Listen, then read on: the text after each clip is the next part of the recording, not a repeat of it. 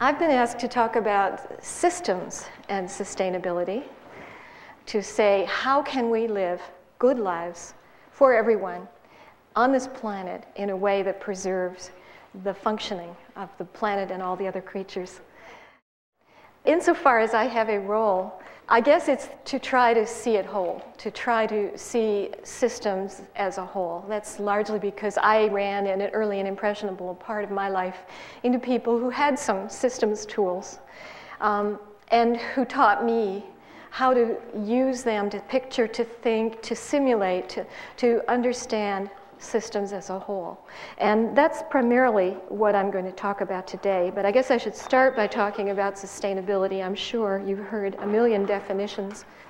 I'm going to use the very strict definitions that I suppose Herman Daly has already told you. The three biophysical necessities of sustainability very clearly. Every renewable resource must be used at or below the rate at which it can be regenerated or can regenerate itself. That's soils, waters, forests, our renewable resource base. Every non-renewable resource, our fossil fuels, minerals, must be used at, at or below the rate at which a renewable substitute can be developed, so that when, as is inevitable, that resource is gone or so far depleted to use, we can get on to a renewable, sustainable substitute. Pollution stream must be emitted at or below the rate at which it can be absorbed or made harmless by the natural systems. And then typically, I know Herman didn't explicitly put this in because it's of a different order than the biophysical rules.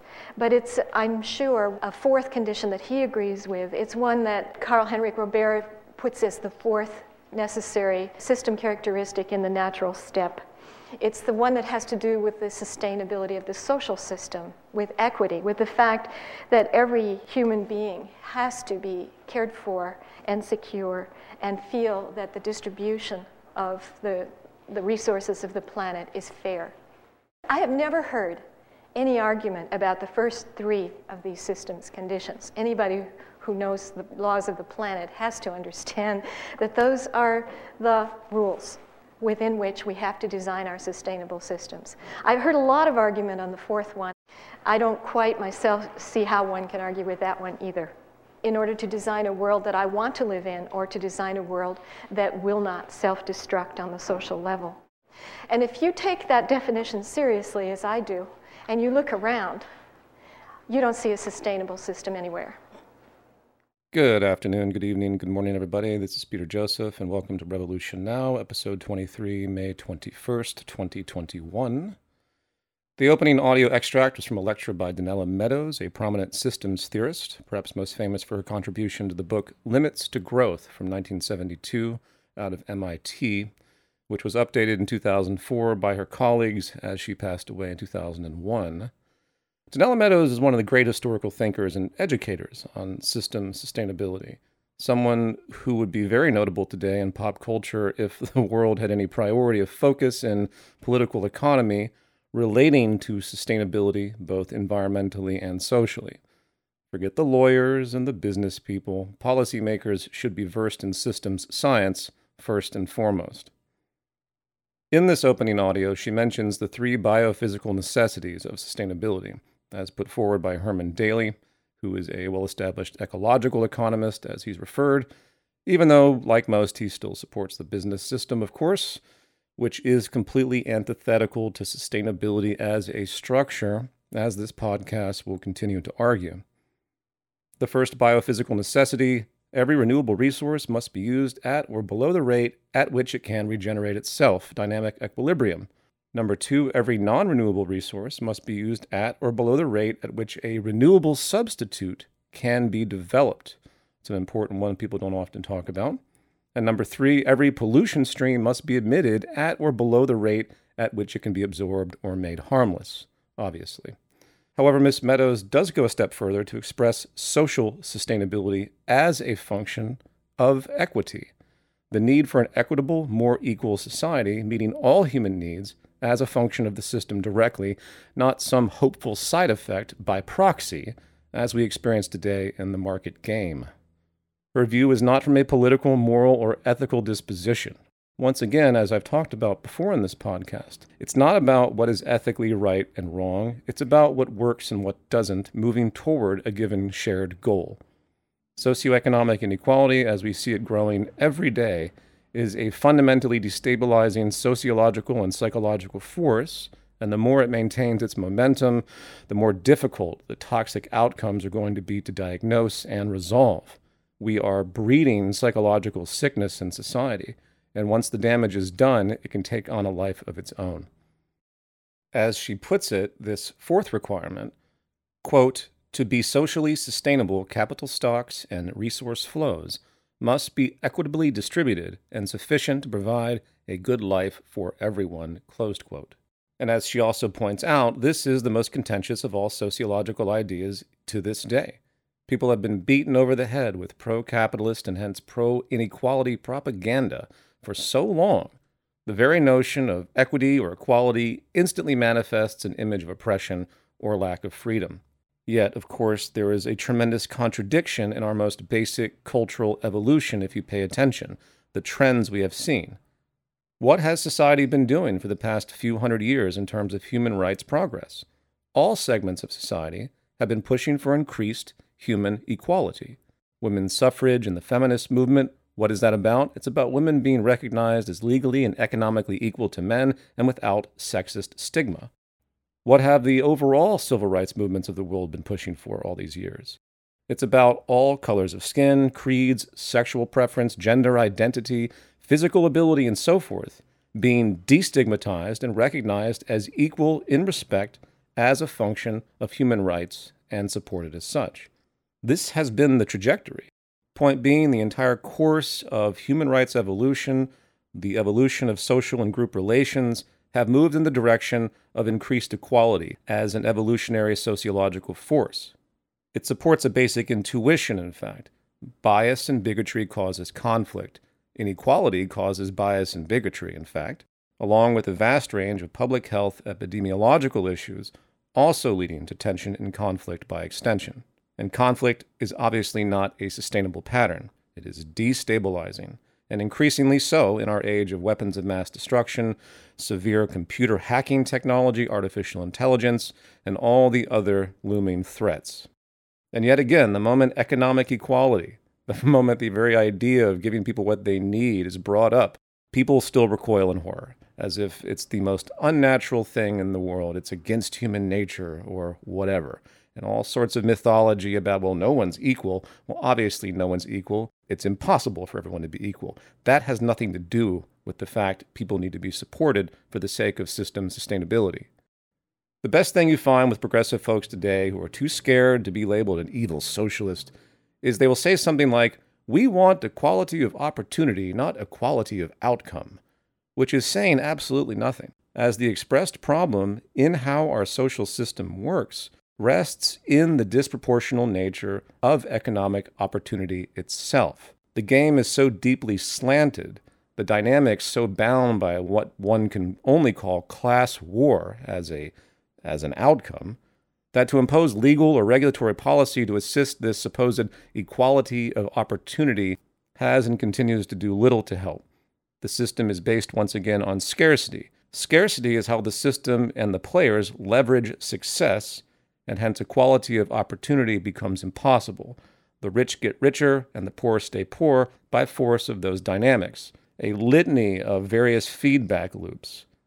Anyway, I'm already disappearing into tangents here, and I have a lot to talk about today, but it is worth pointing out that one of the most caustic of all of these reinforcing feedback loops is the irrational cultural objection to the idea that increased social equity and basic egalitarianism is something to be thwarted.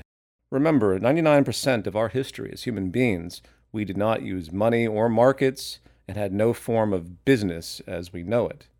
Hunter-gatherers, by force of geographical determinism and inferences therein, cultivated a way of life that is nearly the opposite of what we experience today. Hence to say our human nature is in the way of humanity finding balance with itself is to ignore this history. And as Donella Meadows points out, without this equitable distribution of economic capacity, without the support, human culture will remain unsustainable, and increasingly so as the ecological walls close in.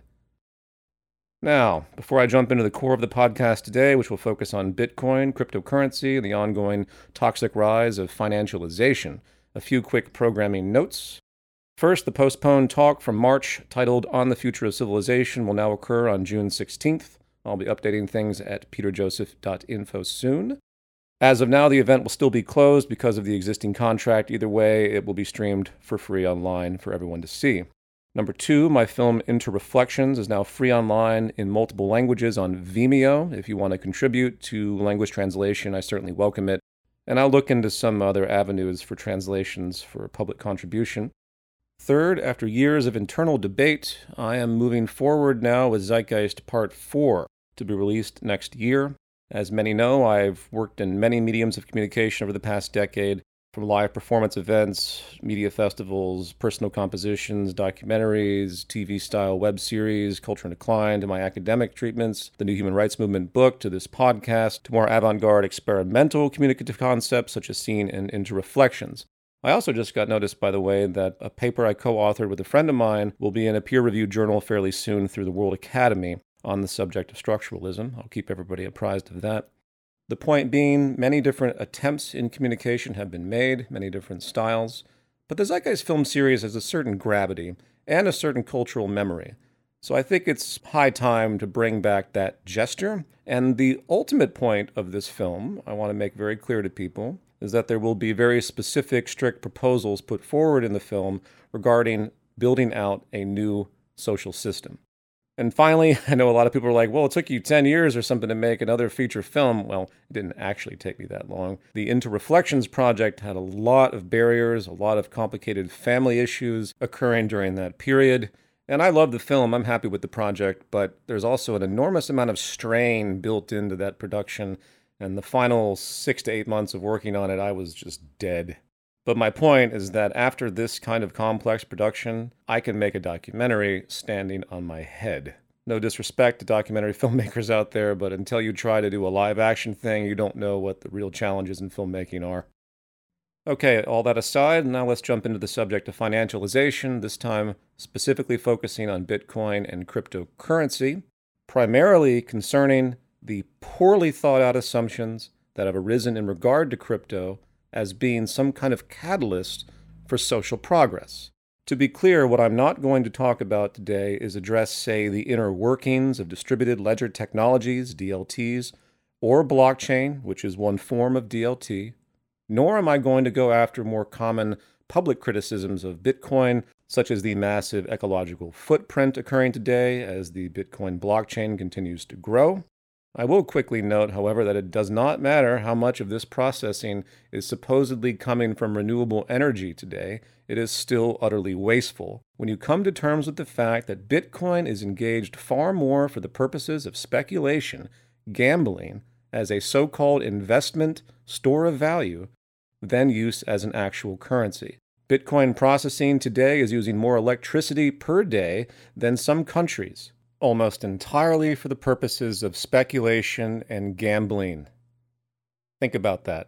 Which in an odd way actually makes sense, given the price volatility of Bitcoin is too extreme to be reliable as a currency.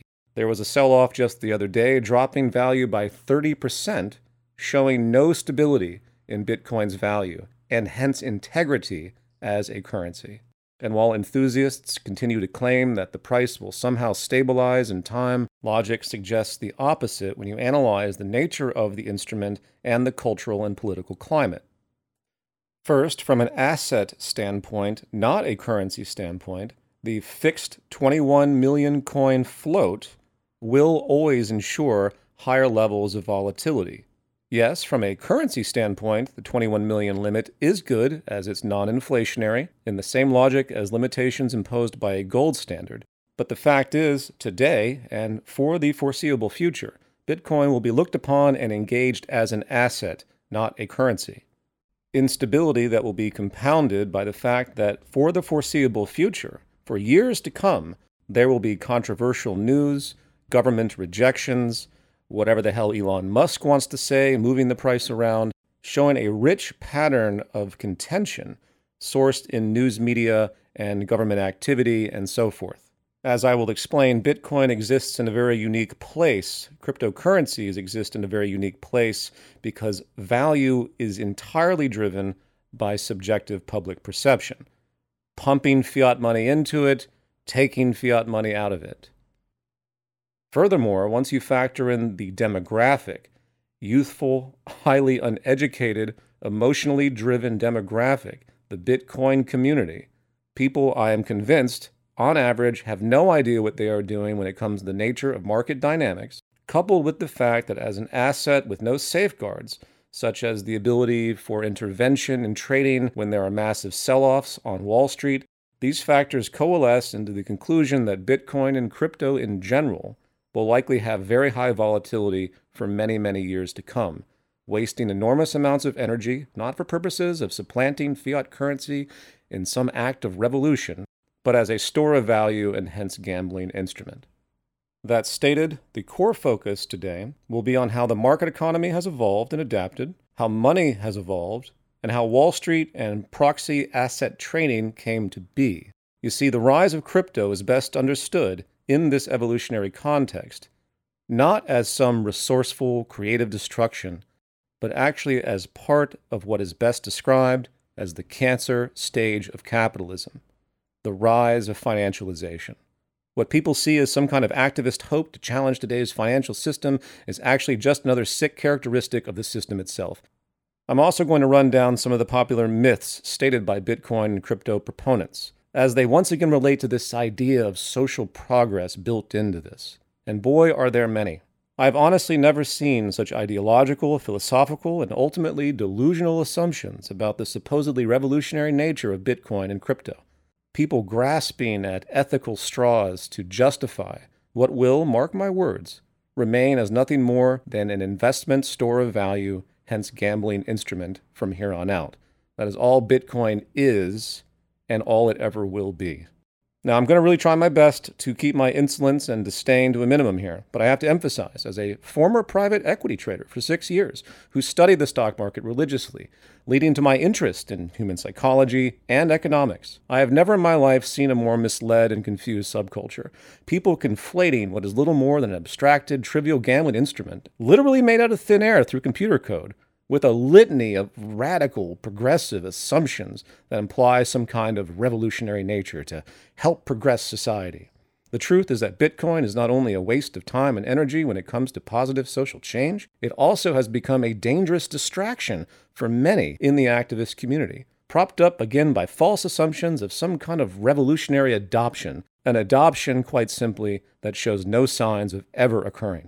I have watched so many friends in the sustainability, progressive, human rights, and social justice circles over the years drift aimlessly into the cult of Bitcoin, crypto, N F Ts, and beyond, blinded by the irrational, idealistic propaganda behind its perpetuation, coupled, of course, with a kind of pathological greed, a deep, narrow self-interest that truly underscores the entire thing.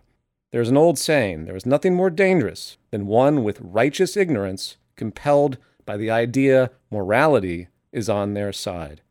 Think of the abortion doctors killed by so-called pro-life advocates, right? In the case of Bitcoin proponents, not only do they believe they have virtue on their side as some kind of activist expression to change the world, the public spectacle and hype generated by this direct monetary reward, the dopamine hit they get when they watch the price of Bitcoin rise as their fiat wealth increases, compounds the delusional sentiment. If someone makes a million dollars owning Apple stock, there's a very good chance they will be a fan of that company on that basis alone, as a kind of reinforced reward feedback.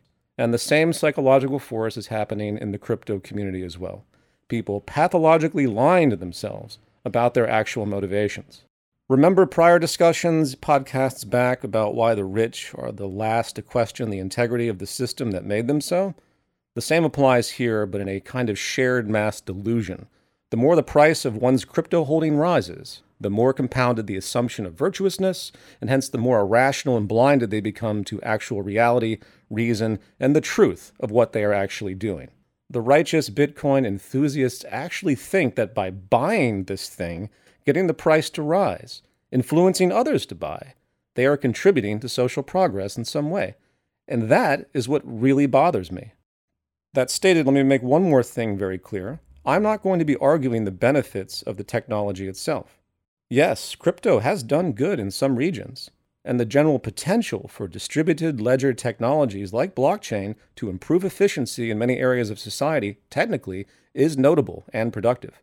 We are in a nascent stage of this D L T development, and if guided properly with the right motivations, D L Ts do have revolutionary applications for data flows, allowing trust between parties without the need for a middleman and so forth. While Bitcoin might be a blockchain, mind you, blockchains are diverse in design, as are other D L Ts, and applications range far outside simply being a currency or a store of value. Also, in the interest to avoid being accused of setting up straw men or the like, at some point, I will be playing clips from an interview with one of the most outspoken Bitcoin cheerleaders, Max Kaiser, to contextualize my criticism and basic thesis. So let's jump into this. First, let's start with a refresher on historical economic evolution. How did we get to where we are today? As has been touched upon numerous times in this podcast, markets evolved from the geographical determinism born from the Neolithic Revolution. Once settled societies emerged after the advent of agriculture as a self-organizing pattern, it became inferentially logical and predictable for interpersonal and intergroup trade to emerge as the foundation of economic activity. This then led to further systemic self-organization over many generations, influenced, of course, by emerging science and technology, leading to all of the institutions and procedural economic patterns we see today. Again, we're dealing with properties of a complex adaptive system, the market economy, by which emergent self-organization functions as a kind of cultural or social evolution. In other words, our social, economic, legal subsystems and institutions were not invented out of thin air by some power. They have evolved over generational time, consequential to various feedback loops that maintain a certain gravitation. And of course, at the root of that gravitation and influence is the economic mode. The nature of the legal and political systems we see today are a result of the economic mode and not the other way around. And if you're new to this podcast and don't get what I've just said, please back up a few episodes to better understand this structuralist and system-based framework by which the entire sociological argument, indeed the entire basis of this podcast, rests. Now, it's important to understand that there has not been a true departure in the basic nature of our dominant social system in the last twelve thousand years. What academia often cites as different economic or social systems are really part of an ongoing evolution, sharing the same basic foundation. And that is this network of human activity bonded by trade, competition, property, and economic exploitation. I call this in the book the root socioeconomic orientation of our society.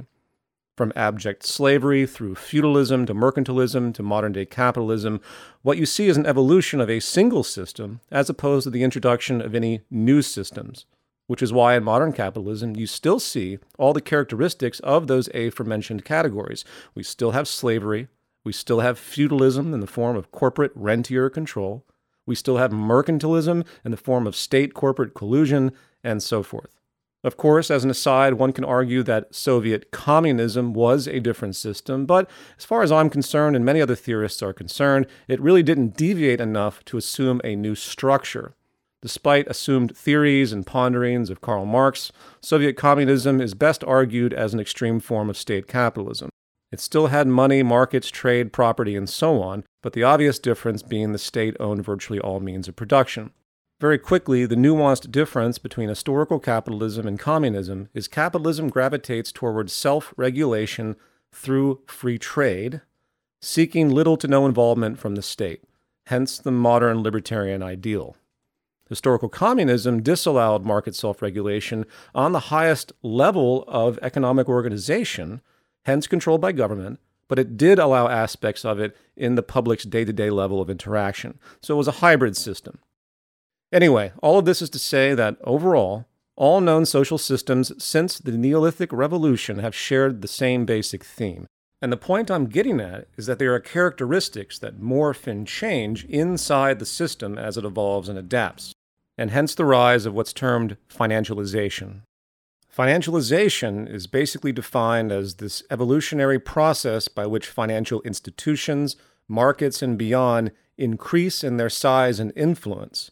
The financialization of an economy means a movement away from actual production into speculation, paper pushing, and other things related to the infrastructure of finance, including, of course, the stock market. And in terms of emerging characteristics of modern society, of the market economy, financialization is becoming one of the most dominant adaptations, meaning a move away from actual good-producing economics to financial speculation economics. This emergence is already very dominant, in fact, as I will discuss. And if markets remain as the dominant economic pattern of behavior, as technological automation replaces jobs and other influences, we are going to continue to see more increased activity in the financial sector, moving away from jobs and income that have actual tangible economic utility into more vacuous enterprises such as digital trading. Now, someone might argue, well, what does it matter, right? If dematerialization and technological unemployment, automated systems are creating efficiency on the level that less energy and people are needed in the manufacturing sector to get things done, and they deviate into paper pushing and gambling and financial speculation and other avenues of financialization, what does it matter? Well, it matters because it's insanity. The great efficiency progress we have seen technologically and hence economically in our society should give us motivation to change the structure, to take care of everyone, to create a more safe environment, to reduce the stress on people, to reduce the work week, and all of those things that have been talked about before. Not the engineering of some fake non-productive activity, such as everyone getting up one day, and since automation is taking care of most things along with A I, everyone's job hence becomes sitting at a computer and trading money strategically like people do on the stock market. Imagine if that was the last remaining economic activity. And that might sound absurd, but that is where the trends of financialization are heading as the economy becomes more efficient. We're moving in the wrong direction, in other words. To frame all this, some may remember the description of the widget in Basic Market Modeling, Economics one oh one. The widget symbolizes a good or service. From a systems perspective, it really doesn't matter what the item is that's being bought or sold. It's about the dynamics around it. The abstraction of the widget is helpful here because the rise of financialization, the rise of Wall Street, and the culture of non-productive speculation is the fictional widget come alive. What has happened is the idea of buying and selling for profit in the abstracted conception of it has taken on a life of its own. Each year, abstracted financial assets grow stronger in their attraction than actual production, which is why most corporations today dedicate or invest a large amount of their surplus capital into the financial system, gambling. The financial sector alone now rakes in thirty to forty percent of all corporate profits. The financial services sector, an economic sector, by the way, that literally doesn't need to exist in the real world in earthly economic terms, is on pace to becoming more profitable in the context of G D P take than actual good manufacturing itself. Think about that. And get this, as the trend has emerged, moving from ten percent of G D P to around forty percent over the past fifty years, employment in the financial sector has remained at around five percent. That's a ton of money going to a very small number of people, making clear, even in this broad statistic, that the financial industry is a large driver of socioeconomic inequality. And very quickly, and I'm not going to go into too much detail, but it's worth noting that the financial sector, this arena, specifically financial asset trading, has been the most destabilizing economic force on the planet. The natural boom and bust dynamics of the business cycle do not have the capacity to crash itself in the way the financial system and Wall Street repeatedly has. Largely a result not of the integrity of currency, but a result of the behavior of abstracted financial asset trading once again, which is why I use the hashtag abolish Wall Street quite often. Now, as a brief aside, theorists of cryptocurrency see the application of the distributed ledger, peer-to-peer blockchain capacity as a way to help eliminate this dominance of the financial sector, which is logical. If we eliminate the middlemen of banks and such institutions through peer-to-peer exchange, smart contracts and beyond, it theoretically could deflate the financial sector and its influence, helping to reduce income and wealth inequality. It certainly makes theoretical sense on paper such an outcome is possible. But as I'm going to describe in the context of many of these idealistic assumptions, people are getting lost in the theoreticals and not paying attention to what is actually happening. Yes, crypto as a currency, Bitcoin, could revolutionize interaction in the financial sector because of its peer-to-peer decentralized nature. But what is it actually doing? Actually, it's contributing to the exact opposite. It is deeply entrenched in part of the destabilizing pattern that is Wall Street, that is the high volatility speculation, leveraging, companies buying Bitcoin. When Bitcoin crashes, so could the companies crash, and you have the same kind of phenomenon that you see, the housing crisis, the dot-com crisis, and beyond. So there's that. That is where we are. And in terms of adoption of the actual currency, in the hope to see some kind of revolutionary infrastructural change, the question becomes, how is this going to be adopted to allow for that? How will Bitcoin or any existing cryptocurrency somehow magically come into favor of state power to allow for that kind of use, or, as many idealists like to talk about, become the new global reserve currency? How is Bitcoin going to do that? The answer, on one side of the extreme, is that people assume that simply using Bitcoin as a substitute for fiat in their day-to-day life will grow so popular, everyone will just start cashing in their fiat into Bitcoin, and that is the transition. Fiat becomes absorbed. So, to create a Bitcoin-based global reserve currency, all the fiat money in the world would have to be spent into Bitcoin to absorb it all. And even if Bitcoin absorbed, say, seventy-five, eighty-five percent of all the fiat in the world, it doesn't change the nature and disposition of state power. The fact is, until Bitcoin is accepted as payment for government taxes, there will never be full adoption, and hence the framework of fiat institutional power will always remain. Deutsche Bank analysts boldly proposed in two thousand nineteen that by twenty thirty, fiat will be entirely replaced by crypto. They call the transitional idea a social consensus flip. Now, obviously, I can't predict the future, but I do have a probabilistic sense about how things happen in this world. And the more people that use crypto in their day-to-day world, the more popular it will become. But without direct government sanction, all you're ever going to have is a crypto-based subcurrency that at some point, for state purposes, will have to be converted back to fiat, preserving the system. And if state power does choose to adopt a cryptocurrency, as we are starting to see with the rise of central bank digital currency pilot programs around the world, the essence of the decentralized cypherpunk fantasy is lost. Why? Because it will be co-opted. Naturally, governments will institute the code variations they want, crypto versions that serve state commercial interests. Look at what China has done with the emerging digital yuan. It isn't based on blockchain, but it is a direct response to the rising crypto phenomenon. And in time, the United States and other nations will do a similar thing. Point being, what's going to happen, mark my words, is current instruments like Bitcoin will simply remain as a kind of arcade token. You know, when you put a dollar into the token machine as a kid at the mall and you get the special custom coins out of the machine to put into the video games, that's what the future of Bitcoin is now and will be. It doesn't matter what the price of Bitcoin is. It doesn't matter how much fiat it absorbs by people buying it. States are never going to adopt it outright, and hence it will never exist outside of the arcade. The arcade might be global. The arcade might have helpful aspects, especially poor countries that are using cryptocurrencies because of oppressive conditions. I get all that.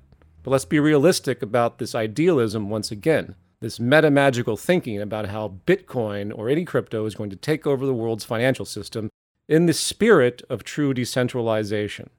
So I'm going to return to this problem of adoption as we cover more claims as well, as it is the central factor that makes all pontification about Bitcoin's supposed merit moot. Now let's return to the discussion of the rise of financialization. Where did Wall Street come from? How did this proxy asset system of investment gambling arise? Historically, investing in something means people put up capital to help a good producing organization, seeking to get a return once that company becomes profitable, selling its material items or services. So ten investors come together and they put money into the company, the company makes something, and the investors get a profitable return. That return is often referred to as a dividend. ten investors in a company, ten shares of a company's stock divided between them, and they receive profit by way of that dividend. However, as has occurred in many contexts in this market system evolution, as the system keeps adapting, today it's moved to embrace its most basic structural function, which again is the act of trade in and of itself, the buying and selling of the widget. In this self-organizing gravitation, once again, the idea that the share of a company itself could be priced and then traded for gain in and of itself increased in popularity, with the price value of that share of stock seen as representative of the performance of the company in general. Dividends became less common, with focus moved to gambling on these stocks as a financial instrument in and of itself based entirely on the subjective opinions of those buying and selling. And sorry to run this into the ground, but it's the market's most basic pattern of behavior once again, to buy and sell the widget. And now it has been fully realized and accepted today as normal, trading abstracted, non-existent so-called assets, producing absolutely nothing in the process. News reports and pundits and experts cover the stock market today as if it's a normal economic institution, as if the stock market isn't anything but a deviation of Las Vegas.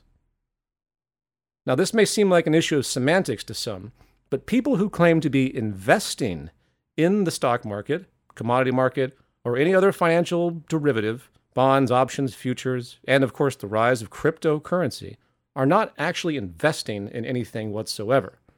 You can't invest in something that does nothing. You know all those T V ads about how to grow your wealth and put your money to work by investing in our mutual fund? It's all code for gambling, getting lucky and taking money from other people who are also gambling, hoping to get lucky. Buying a stock is not an investment. It is a zero-sum money redistribution game. The market doesn't create value. It just moves money between players. It's only when a company goes public, the I P O, when the company sells off its full float of shares, does the company benefit directly as an investment. That is where the direct relationship of a company's stock price and the company itself ends. And what begins after that is pure public speculation based on subjective information. And that is the first major myth of Wall Street I want to talk about, that people don't seem to fully understand, amazingly. People buying a share of Microsoft are not investing in anything by tangible definition. They are gambling based on information or news, hoping to take other people's money. The news could be from companies' earnings, quarterly reports, or it might come from so-called experts writing news articles.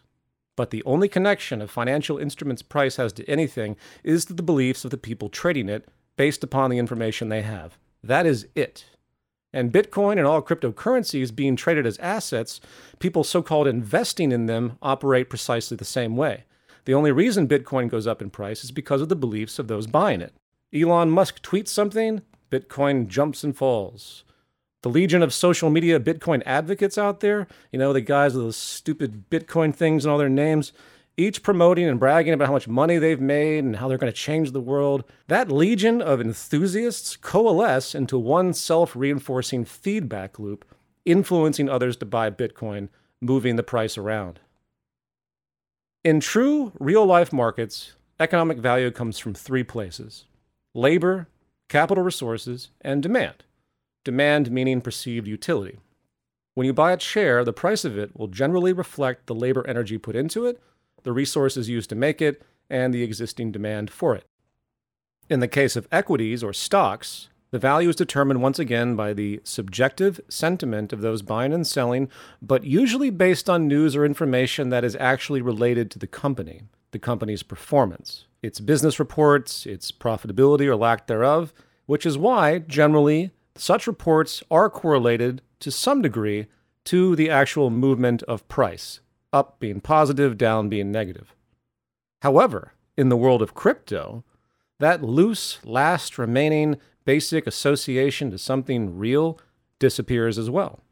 Value becomes universally subjective, arbitrarily determined by a wide range of interpretations, whims, sentiment, social trends, idealism, and the general dynamic feedback spectacle of the crypto participants in and of themselves. In other words, it's completely meaningless.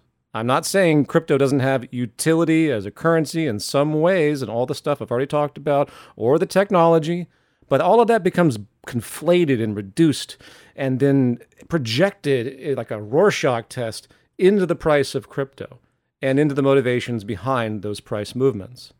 And this gets to the central problem I wish to highlight, that in this obnoxious groupthink mess is the idea that the value of Bitcoin, what people are seeing, actually reflects some kind of radical, important social shift toward a more sustainable, more humane economic pattern. That is the leap of faith that frightens me and bothers me very much once again. People say things like, I support and own Bitcoin because it's anti-war, or it's going to stop the debasement of currency through inflation. Or, and this is perhaps probably the most amusing of uh, recent pretend activist incentives put forward by Twitter founder Jack Dorsey, claiming that Bitcoin is going to be incentivizing more interest in renewable energy development, which is just stunningly Orwellian greenwashing.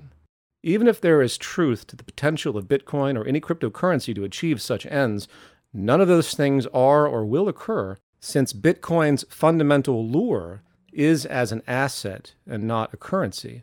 Bitcoin activists have this huge array of poorly thought out moral claims, adoption, and application concepts about the future potential use of it, superimposing all of that speculative vagueness upon the interest to simply see the price rise, so in fact they can just make more fiat money. In true technical reality, and ironically in a way, the only thing that gives Bitcoin its value, its price, is the fiat currency being pumped into it. If it wasn't for the gambling interest to take other people's fiat money in the zero-sum Bitcoin gambling game, Bitcoin would have no interest whatsoever. Now, the second myth, which also really should go without saying, but I'm going to say it anyway, is the idea that the stock market or any financial instrument, including crypto, somehow creates wealth. We could enter into a deep philosophical conversation about what wealth means. As far as I'm concerned, wealth is a capacity, not an outcome. However, in traditional conception, wealth is seen as a propertied outcome, a surplus. Hence, somebody with a fifty-room mansion or a billion dollars in the bank we call wealthy. The more surplus, the more wealth. The fact is, no financial instrument creates anything once again. All it does is redistribute existing money. Every single financial instrument is a Ponzi scheme bubble. And I don't mean that in a pejorative sense. It's a balloon, if you will, that inflates and deflates in value based upon how much air or money is put into it or taken out. That's literally all that's happening. I feel weird to have to point that out, but people really don't seem to understand this when they look at the stock market. They've been so brainwashed by the media, which presents the stock market as somehow related to our productive economy and how wealth just sort of magically is created inside this machine. And to give another sense of the kind of illusions and self referential nonsense that occurs in this world, think about the concept of market capitalization.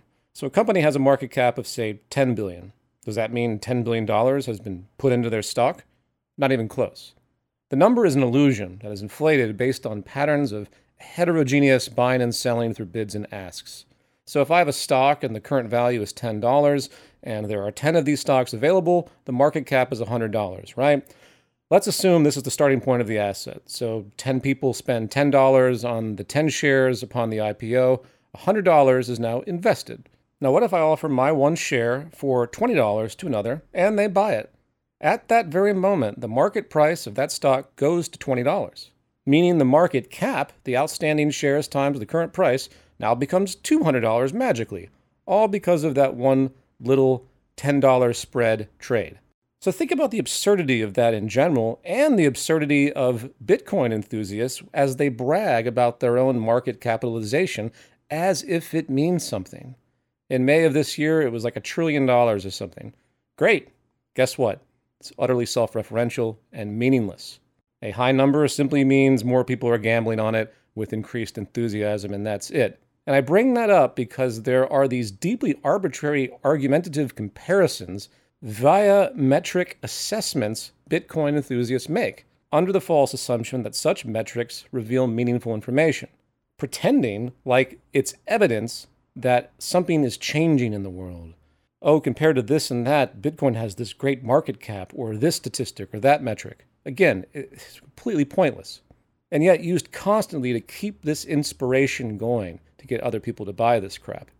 It is one hundred percent meaningless what the value of Bitcoin or any crypto is at any given point in time. It's relative only to itself, and it's not even worthy of comparison to other forms of instruments because it's too heterogeneous. Whether a Bitcoin is valued at sixty dollars or sixty thousand dollars or sixty million dollars makes zero difference to any assumption of its utility as a currency or its potential adoption. And speaking of adoption and the activist delusions therein, companies like PayPal or Tesla formerly or whomever are not accepting Bitcoin because they want to change the world, have a decentralized currency, and move away from fiat.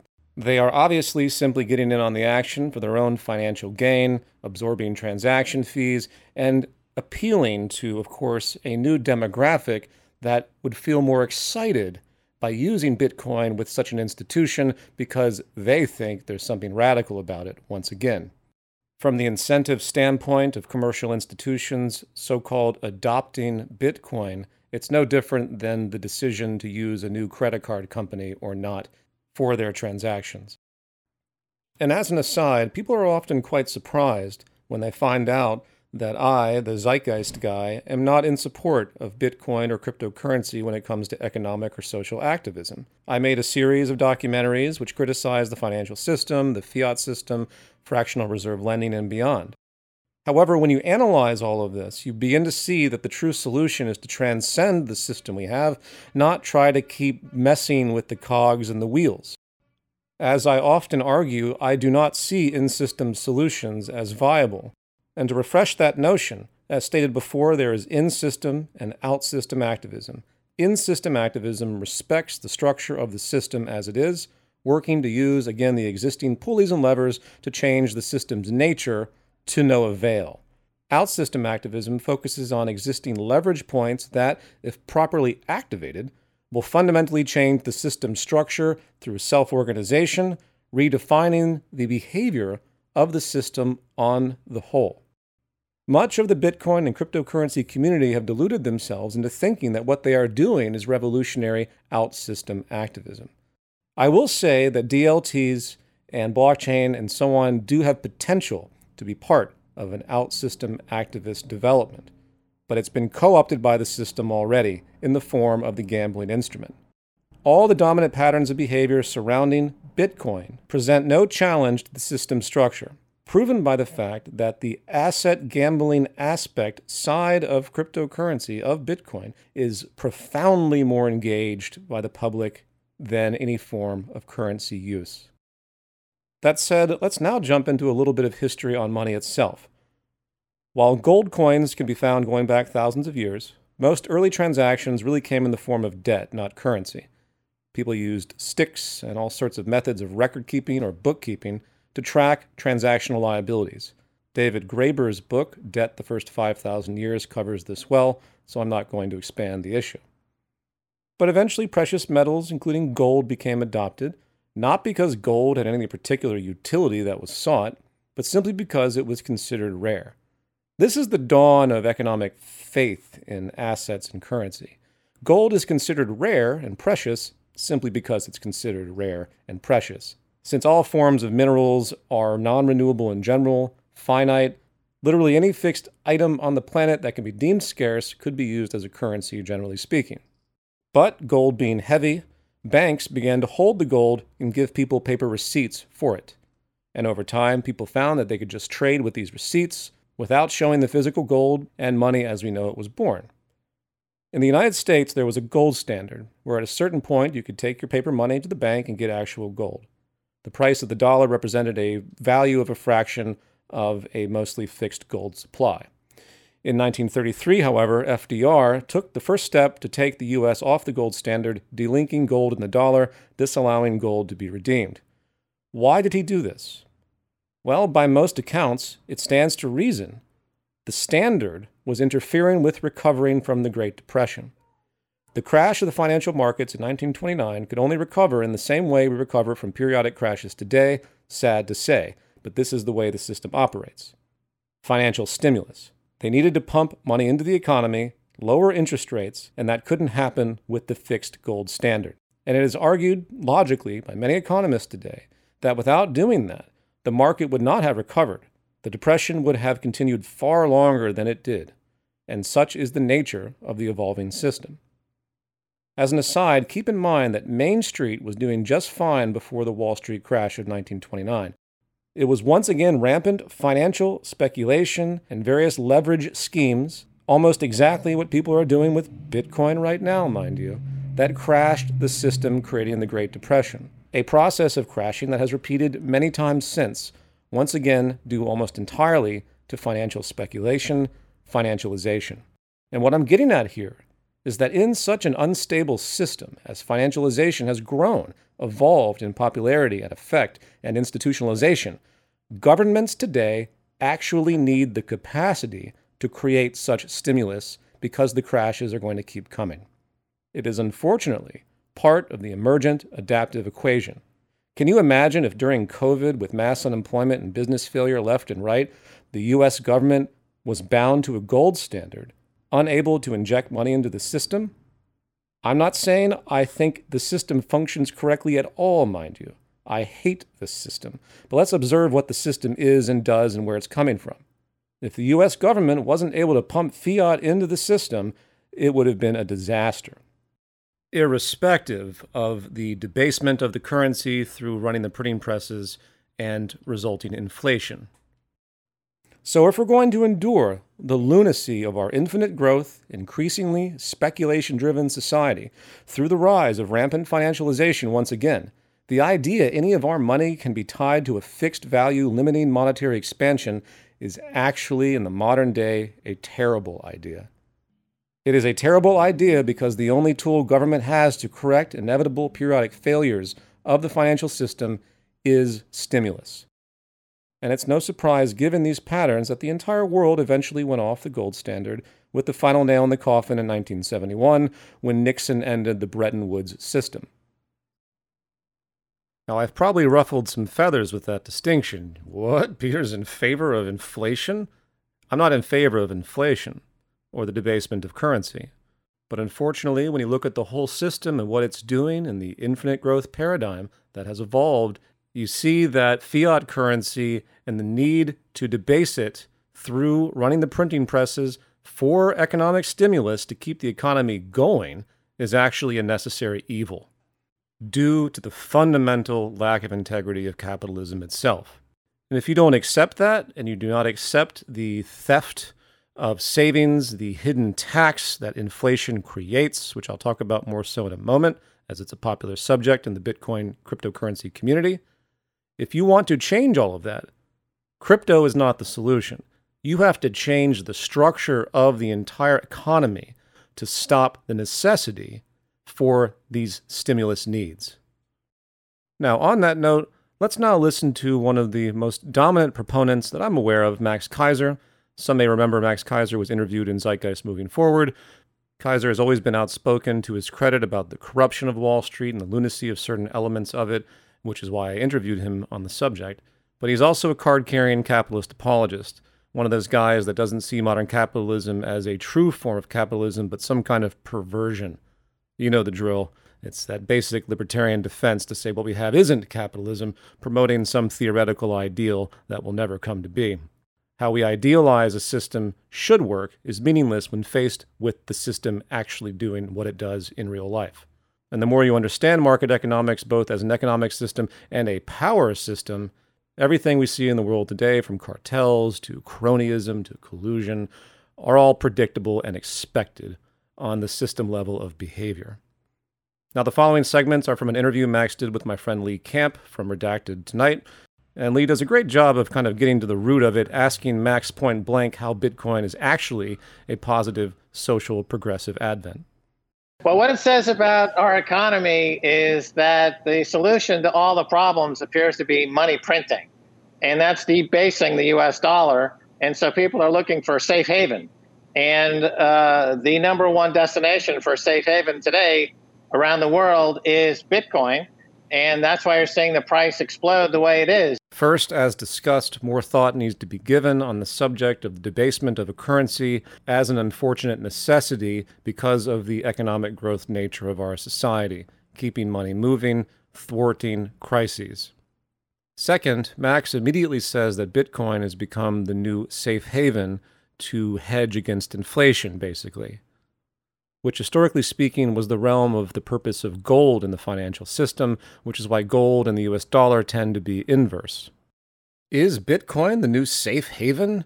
First of all, Bitcoin is extremely volatile, and safe haven instruments tend to have a lack of volatility. Bitcoin fits no profile of what a true safe haven has historically been. Furthermore, I don't think anybody moving into Bitcoin is doing it because they're hedging against inflation. His statement is just a very convenient idea to make it seem like there's some kind of integrity in Bitcoin, there's some kind of function in it as a response to system behavior.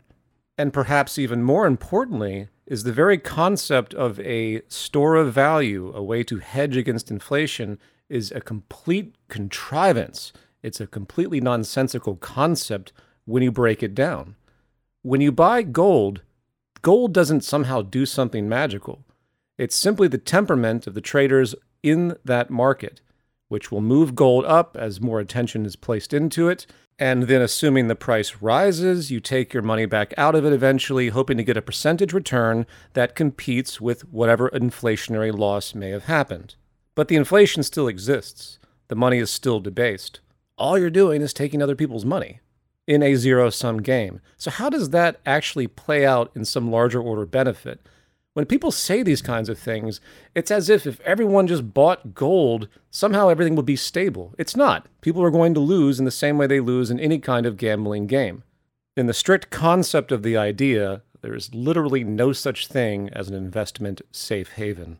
It can't be a safe haven if one side is going to win and one side is going to lose by force of the zero-sum game.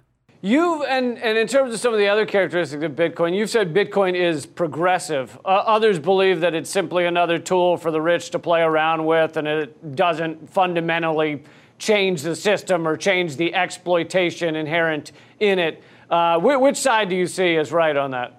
I, I think it's progressive uh, because you are replacing fiat money, which is easy to debase, and that's at the root of most problems. Once again, so typical of the exaggerated rhetoric so common to the community. You're not replacing fiat when you buy Bitcoin in the same way you're not replacing a dollar when you put it into an arcade machine and get out tokens. And I've already covered this bizarre incremental assumption that as long as people keep putting their money into Bitcoin, it's going to magically, systemically override the entire system. That's not going to happen without state sanction. And as far as I'm concerned, by force of the volatility of these instruments, you're never going to have enough faith in the currency, in currency use, to see that trend either. Again, today, people see it as an asset. That is the dominant identity of Bitcoin. And it's going to stay that way for a long, long time. Bitcoin can replace fiat money and replace all the criminality we see on Wall Street. So I think it's progressive in that sense. While it is theoretically true that Bitcoin can replace fiat money, how it actually gets there is the ultimate question, with enormous barriers. And as far as the passive statement, once again, all this rhetoric about how Bitcoin will overcome criminality on Wall Street, well, what kind of criminality are we talking about? Wall Street is defined by investment banks and market movers working through exchanges to gamble on various instruments. The entire institution is sickness, with perhaps the most fundamental problem being the creation of derivatives. It should have been criminal for these housing, mortgages, subprime stuff to be bundled and gambled upon by proxy, leading to the two thousand eight housing market crash. Is that the criminality Bitcoin will solve? Will Bitcoin solve the insane leveraging? No. Will it solve the problem of people like Bernie Madoff? No. Will it resolve the outrageously offensive bonuses and extreme income of hedge fund managers? To what effect Bitcoin can limit criminal conduct in a system that is fundamentally criminal, I can assure you it will be very minor. The criminal incentive is directly built into the market economy. It is a system-based incentive function. In fact, no change in the kind of currency being used will have any real effect on various degrees of criminal conduct we commonly see on Wall Street or anywhere else. Bitcoin is deflationary because it's there's a limited number that will ever be uh, present in the world, right? Right, and that's it's not a bad thing because it it means it provokes competition and it provokes innovation. Uh, when we were uh, under a gold standard, for example, you had a huge boom in the global economy because people had to innovate their way to make profits. First of all, innovation is constant and rampant in our competitive society as people are born into the scarcity-based world, into the scarcity-based social system. They either have to sell themselves or they have to create something. There is so much innovation right now, it is wholly wasteful. Everybody is innovating at every turn, trying to think of anything they can to produce and sell to somebody else. To say that during the gold standard there was more innovation is a deeply weird and specious statement. But let's get more context and see how he explains himself. What, what happens in a fiat money system is that you have people who are closest to Washington, people who have greatest political influence, get the free money the first, first from anybody else. It's called the Cantillon effect. Okay, then this is a true observation. The Cantillon effect is real. It's from a nineteenth century economist that recognized that when new gold was found, new influx of money was created in parallel, and that money was distributed first to the financial system, to wealthy uh, folks related to government in a kind of cronyism. And of course, that is still common today. When you have the bailouts of our society, the tendency, for many reasons actually, is to put the money back into the financial system, and you end up giving literally the rich people all the money to begin with, and then it trickles down through the economy. That is indeed a very unfair, state-driven reality. It's also a very sparse phenomenon. Of all the problems in the world, that is one sub-problem that is not necessarily the worst of all of our economic problems, of course. Furthermore, what we're really talking about is cronyism, favoritism of government towards certain institutions, helping out their friends. And that's going to happen whether we have a cryptocurrency or not. And Max goes on this tangent about companies getting interest-free loans from governments and benefiting off of the inflation that is created, leveraging the inflation as he talks about it. And that is a problem. But it's a very specific, nuanced, and relatively small problem compared to all the other inequality issues and all the other ecological issues we face as a species. And furthermore, it's worth pointing out that it's implied, it's assumed that some kind of adoption of Bitcoin would stop this pattern. But wait a minute, we're talking about government and government cronyism. If they're doing this pattern as it is, that incentive will still remain, which then means there would be hesitancy on the part of any state to interfere with those kinds of loyalties. And hence, why would the government adopt Bitcoin or any kind of cryptocurrency that would limit its ability to perform such acts? Once again, this gets to the heart of the delusion. If you're bothered by what the government does in its money creation and spending, remember it's still the government. Why do we think that general public adoption, buying Bitcoin and using it, is going to magically influence the behavioral patterns of a government that uses fiat when it benefits from it? How does that revolution occur? The fiat money world is very prone to violence and war. The U S likes to go to other countries, drop bombs, and steal their assets. Well, if those assets are unconfiscatable, if they're all the assets of, a, of the country is Bitcoin, the U S can't steal that country's assets. So the U S is going to have to go to that country and, and negotiate in a friendly way to get what they want from that country. So it demonetizes war. It demonetizes violence. And in that way, it's a progressive issue, Bitcoin. Every progressive should love uh, Bitcoin for that one reason alone. Yeah. It demonetizes war and violence. And I'm going to stop with this one in its grand naivety. First of all, if the United States wants to steal the oil of Iraq, it doesn't matter if Iraq is using goddamn Bitcoin. The idea that any of this stuff is non-confiscatable is extremely dubious as well, on multiple levels. On the level of criminality or war, putting a gun to someone's head and forcing them to give you information about their Bitcoin account would not be that difficult, obviously. So these are just more weirdly exaggerated claims that lose all nuance and just sound good. Furthermore, building upon this concept, one of the arguments I hear from a lot of Bitcoin proponents is that the U S military machine, the military-industrial complex, needs fiat currency to pump into the Pentagon each year with its outrageous budgets, and that's how it finances its empire wars. This argument has been around for a long time in the Ron Paul community. I think I first read about it in The Creature from Jekyll Island about the Federal Reserve by Ed Griffin. And of course, it's true. The U S government can make enormous amounts of money out of thin air and use it to finance whatever it wants. That's also the basic observation of M M T. Given that, given the constituency of the U S government and the long-standing pattern of military dominance, do you honestly think they're going to throw that concept away because the public is now clamoring for a peer-to-peer decentralized currency with a fixed twenty-one million standard? Of course not. And again, I, I hate to sound like a broken record, but this is where the ultimate delusion clashes.